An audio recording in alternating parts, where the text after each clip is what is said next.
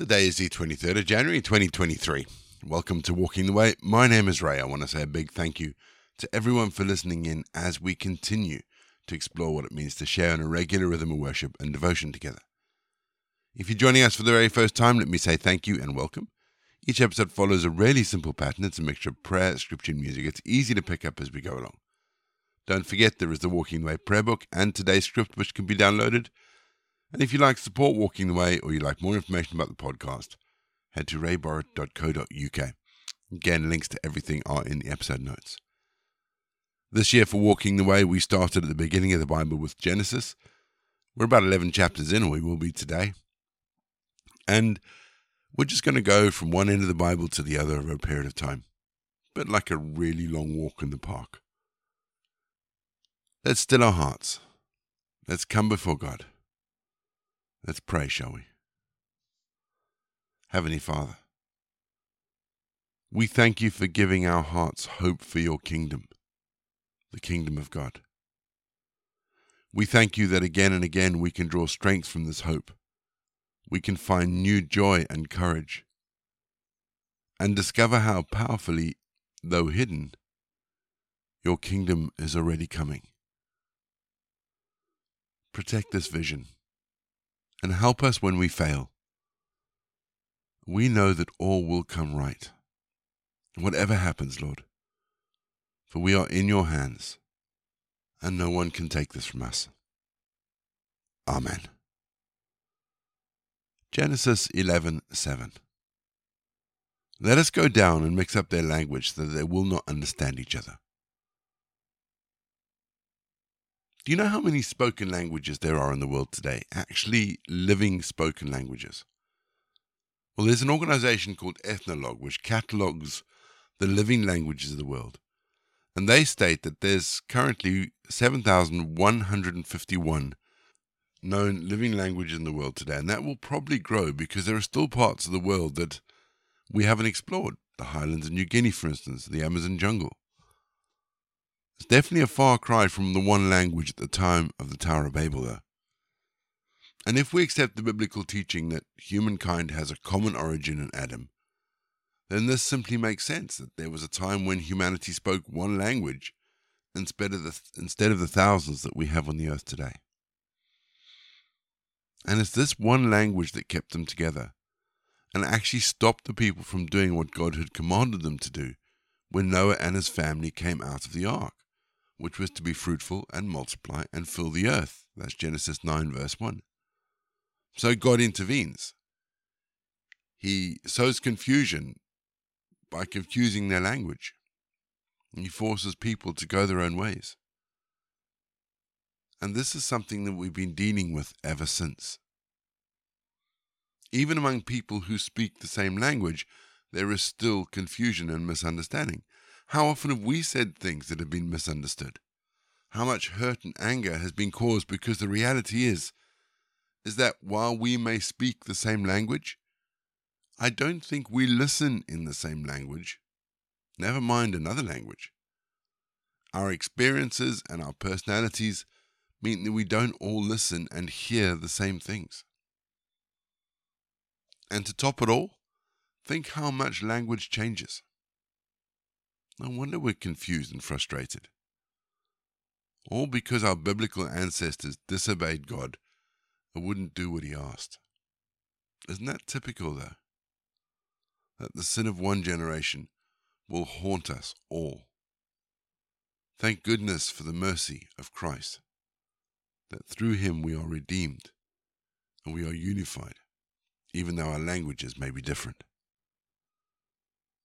We're going to have our first piece of music just to give us some time to center our thoughts on God, and then we're going to get into our Bible readings for today, and today we read Genesis eleven.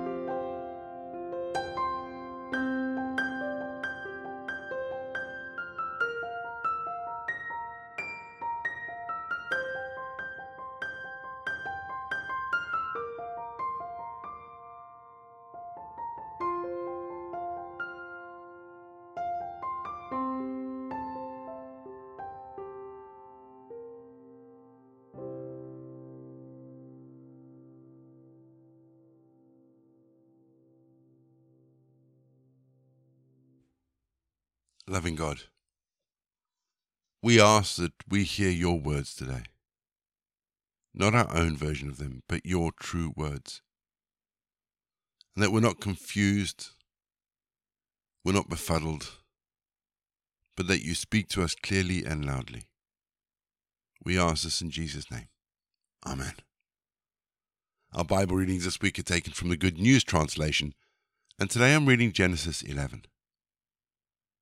At first, the people of the whole world had only one language and used the same words. As they wandered about in the east, they came to a plain in Babylonia and settled there. They said to one another, "Come on, let's make bricks and bake them hard." So they had bricks to build with and tar to hold them together. They said, "Now let's build a city with a tower that reaches the sky, so that we can make a name for ourselves and not be scattered all over the earth." Then the Lord came down to see the city and the tower which they had built, and he said, "Now then, these are all one people and they speak one language. This is just the beginning of what they're going to do. Soon they'll be able to do anything they want. Let us go down and mix up their language so they will not understand each other." So the Lord scattered them all over the earth, and they stopped building the city. The city was called Babylon, because there the Lord mixed up the language of all the people, and from there he scattered them all over the earth. These are the descendants of Shem. Two years after the flood, when Shem was a hundred years old, he had a son, Arpakshad. After that he lived another five hundred years and had other children. When Arpakshad was thirty-five years old, he had a son, Shelah. And after that he lived another four hundred three years and had other children. When Shelah was thirty years old, he had a son, Eber, and after that he lived four hundred three years and had other children. When Eber was thirty-four years old, he had a son, Peleg, and after that he lived four hundred thirty years and had other children. When Peleg was thirty years old, he had a son, Reu, and after that he lived another two hundred nine years and had other children. When Reu was thirty-two years old, he had a son, Sarug. After that he lived another two hundred seven years and had other children. When Sarug was thirty years old, he had a son, Nahor, and after that he lived another two hundred years and had other children. When Nahor was twenty-nine years old, he had a son, Terah. After that he lived one hundred nineteen years and had other children. After Terah was seventy years old, he became the father of Abram, Nahor, and Haran.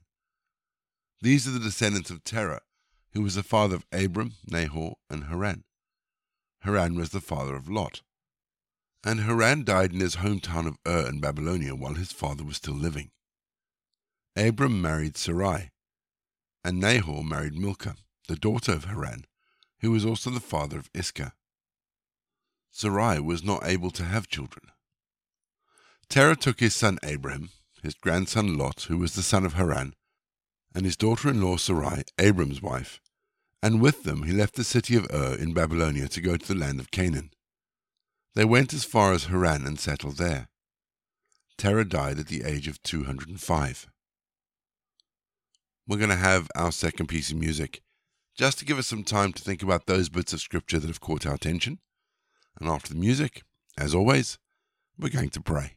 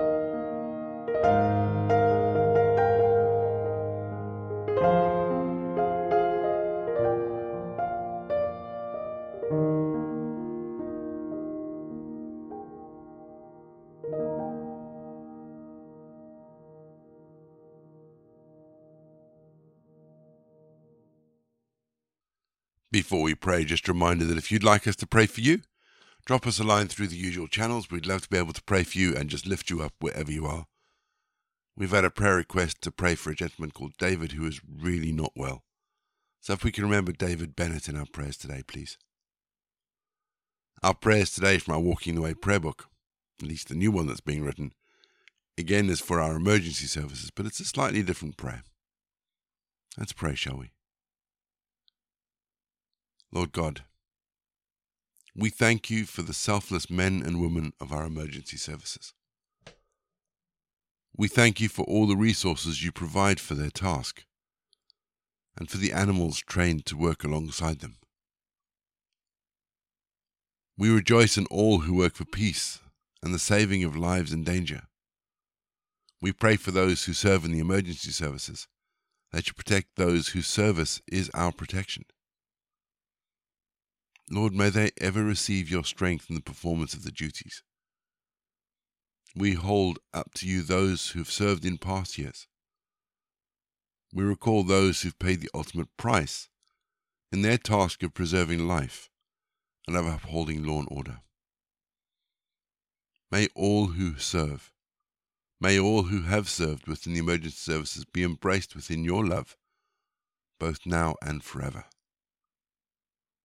Grant that our nation may ever continue to show its gratitude towards those who serve within the emergency services, and not take for granted the precious work that's undertaken.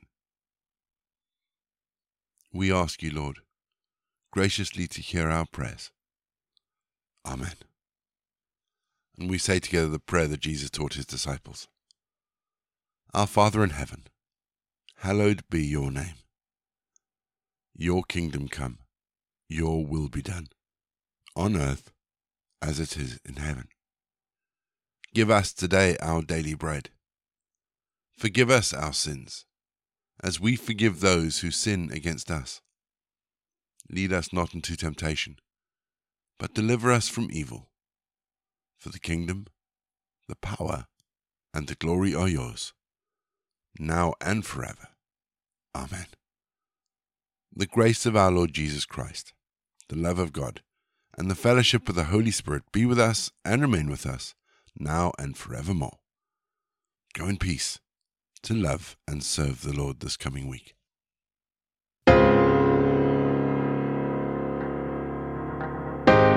You've been listening to Walking the Way. All the details for today's episodes can be found in the show notes, including the scripture passages and credits for the prayers.